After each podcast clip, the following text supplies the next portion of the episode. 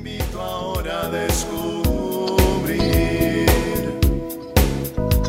Tiene algo nuevo para ti, una propuesta que puedes seguir. Una verdad que compartir, una nueva forma libre de vivir. Un sencillo estilo de servir, el camino hacia la santidad. Hola, qué gusto encontrarnos en otra cápsula de paz y bien. Invocamos al Espíritu Santo para que nos acompañe a tener estos momentos de reflexión, de paz, de encuentro con el Señor. Bueno, pues en nuestra iglesia católica celebramos a Santa María Magdalena. Esta santa que, bueno, pues hay controversia, ¿no? En que si es la misma María que fue la que ungió sus pies de Jesús, la que se le expulsaron los siete demonios, que si era la hermana de Marta y de Lázaro, o era otra mujer. Bueno, pues las tradiciones que nos da la iglesia oriental y la occidental, ahí tienen un poco de discrepancia, pero Aquí la situación es eh, la figura de María Magdalena, una mujer que eh, pues seguramente fue de la ciudad de Magdala, por eso lleva el nombre de Magdalena, y que tiene esa experiencia de haber sido poseída por esos siete demonios que nos habla allí el Evangelio de Lucas en el capítulo 8 eh, y que dice que también algunas mujeres que habían sido sanadas de espíritus malignos y de enfermedades. Entre ellas estaban María, la llamada Magdalena, de la cual, de la cual habían salido siete demonios. Juan, la mujer de Cusa, el intendente de Herodes, Susana y muchas otras las cuales les proveían del propio sustento de ellas. Bueno, pues tenemos este acontecimiento.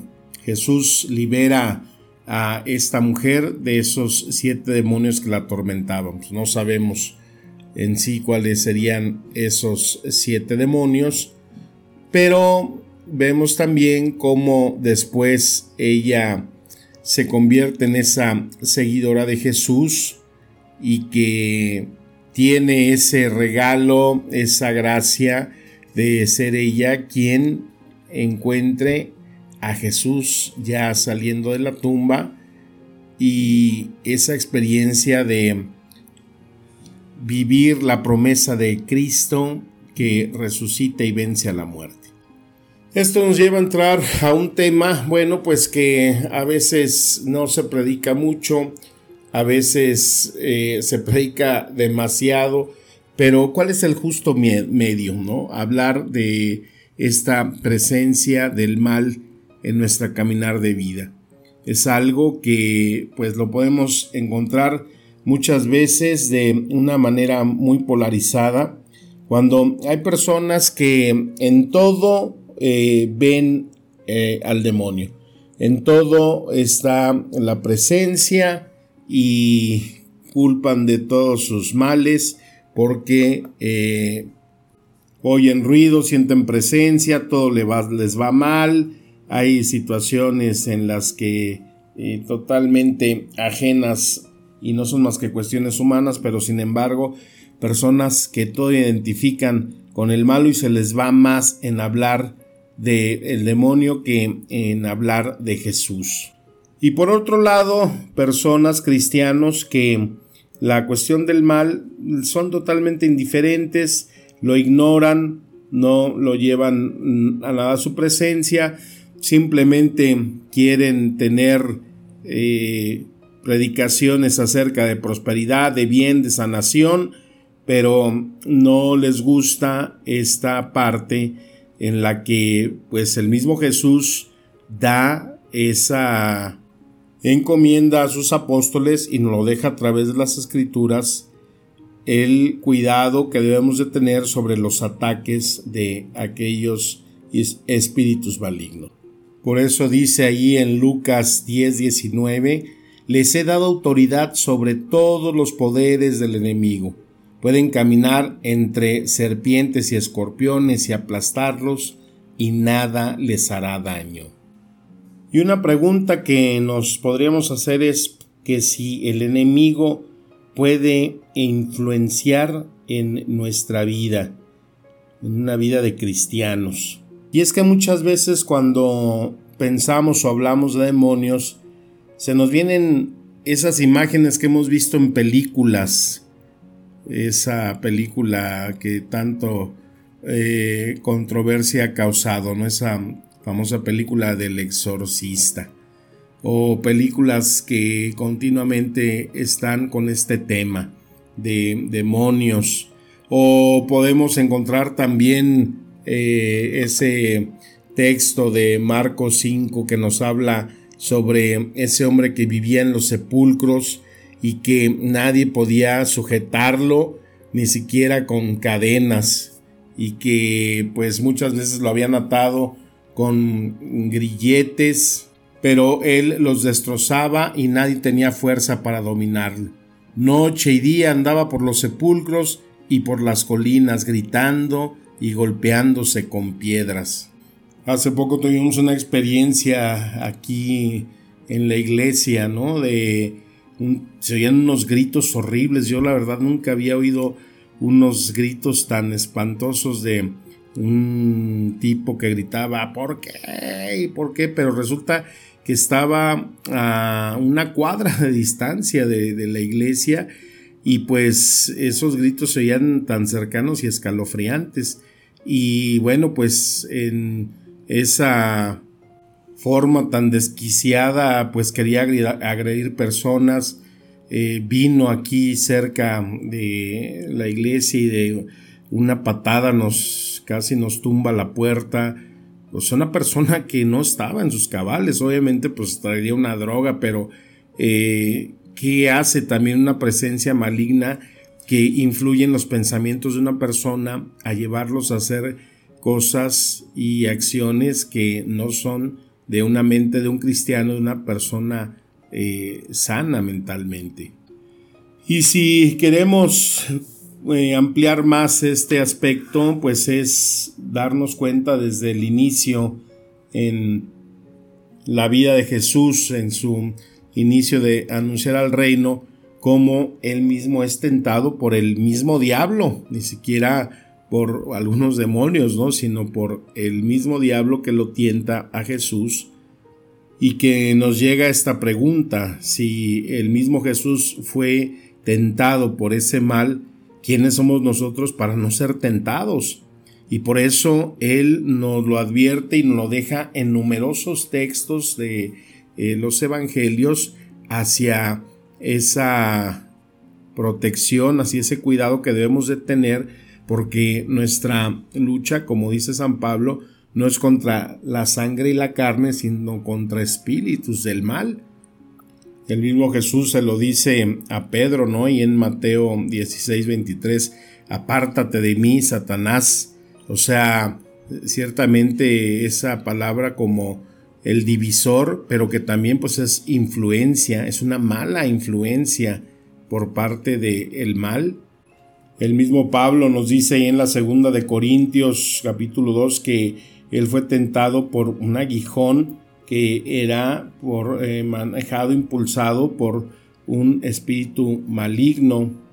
Y encontramos a personas como tú y como yo, personas comunes eh, durante todo el Nuevo Testamento y también pues desde el Antiguo encontramos a ese mismo Elías que fue influenciado por ese espíritu de esa bruja Jezabel que lo llevó a tener una eh, pues terrible depresión. Tenemos al justo Lot cuando se deja seducir por ese espíritu de Sodoma que es el espíritu del mundo, el espíritu que seduce y que busca apartarte de toda acción buena en los hechos de los apóstoles, esos dos personajes, Ananías y Zafira, que son tentados también y que Pedro pues les amonesta por haberse dejado tentar por el mal. Y es que una de las tendencias que nos implica hablar de Jesús, pues es también lo que él ha dejado como mandato en los apóstoles, predicar, expulsar demonios y sanar enfermos. Entonces es parte de ese mandato de Jesús en el cual nosotros pues a veces no se quiere predicar de esto porque pues a veces no es fácil ni es agradable porque pues estos temas siempre son eh, difíciles y que si no lo manejamos de una manera siempre bien espiritualmente pues se rechazan porque lo primero que causa pues es ese temor porque si se nos advierte de estos ataques también tenemos el poder y la presencia de Cristo, como nos dice ahí en Lucas 10, 19, les he dado autoridad a ustedes para pisotear serpientes y escorpiones y vencer todo el poder del, del enemigo. Nada les podrá hacer daño. Y si nosotros ponemos atención en esas palabras que nos dice Santiago 4:7, sométanse a Dios, resistan al diablo y él huirá de ustedes. Y en Efesios 6:12 nos dice, nuestra lucha no es contra seres humanos, sino contra poderes, autoridades, potestades que dominan el mundo de tinieblas y contra fuerzas espirituales malignas en las regiones celestiales. Y el mismo Pedro que nos dice que el demonio anda como león rugiente buscando a quien devorar, resistidle firmes en la fe. Esa fe entonces que nos hace saber que cuando somos personas de oración, cuando buscamos la vida en el Espíritu, pues ningún ataque, ningún tipo de mal puede tener eh, efecto en nosotros. Nuestros pensamientos serán pensamientos de bien y no de mal, Nuestros pensamientos serán el de tener siempre un espíritu de servicio, el tener siempre un espíritu de bondad afable. A veces cuando eh, nos vemos en el espejo, cuando nos dicen, ay, qué carita traes, pues es bueno hacer caso y vernos. Muchas veces esa en la cara se nos refleja qué es lo que traemos muchas veces en el interior o nos está dominando nuestros pensamientos. Me digo un videito muy, muy, muy bonito en donde se habla de, de un fotógrafo en cómo eh, al pedirle a las personas que sonrieran, pues viene esa transformación, viene ese cambio de ver una persona en su percepción, eh, como al verlo sonreír, pues se derrumban muchos prejuicios, muchos estereotipos que nos, eh, nos, podemos fincar sobre una persona. Siempre que ves sonreír a alguien, eh, habla de la, de la bondad, de la presencia de una persona que tiene alegría en su espíritu. Por eso el primer fruto que da la fe, pues es esa alegría. Por eso es importante pedirle al Espíritu Santo que nos ayude a detectar qué espíritus malos están habitando en nosotros, que no nos permiten estar plenamente liberados. Y para eso pues necesitamos tener y ser personas de oración más profunda, más intensa, de más percepción de la presencia de Dios en nuestra vida. Muchas veces esa ansiedad, ese insomnio, ese malestar físico, esa depresión, pues puede ser ahí influencia de un mal espíritu que no nos está permitiendo tener esa plenitud, esa entereza en nuestra vida. Pidamos a Jesús nos ayude a tener esa liberación, así como liberó a Magdalena, que nos ayude a librarnos de nuestras dudas. En el nombre de Jesús, liberarnos de los malos pensamientos, de nuestro mal genio. Muchas son esas confesiones que uno escucha de personas que reconocen que tienen un mal humor, un mal genio, pero muchas veces no se ponen a pensar que hay que liberar quizás ese espíritu maligno que está ahí inquietando y turbando una vida espiritual, una vida de alegría. Y cuando uno ora día con día acerca de esto, te lo digo por experiencia, uno experimenta libertad, una paz, un gozo en el espíritu, en el interior, en el corazón. Pídele en oración a Jesús que es aquello que te está apartando a ponerte siempre a la defensiva, en conflicto con tu esposa, tu esposo, tus hijos, tus relaciones con las demás personas, recuerdos de experiencias negativas pasadas, voces que a veces oímos que nos invitan al mal. Y como tú dices que tenemos el poder para echar demonios ahora mismo, pedirles a Jesús que te libere de aquello que te pueda estar afligiendo, a pueda estar influenciando en tu vida espiritual.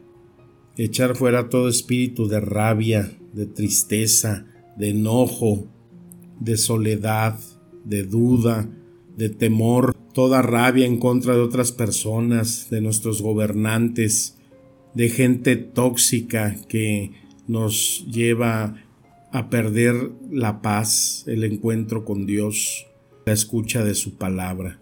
Todo esto en el nombre de nuestro Señor Jesucristo y que nuestro rostro recobre esa sonrisa, ese bienestar, esa sanidad que se refleja en nuestra mirada. Que el Espíritu Santo nos ayude a liberarnos y a encontrar esa paz y ese camino, ese sendero que nos conduzca siempre a la presencia de Jesús.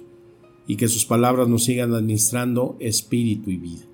Te mando un fuerte abrazo, un saludo de paz y bien. Amén.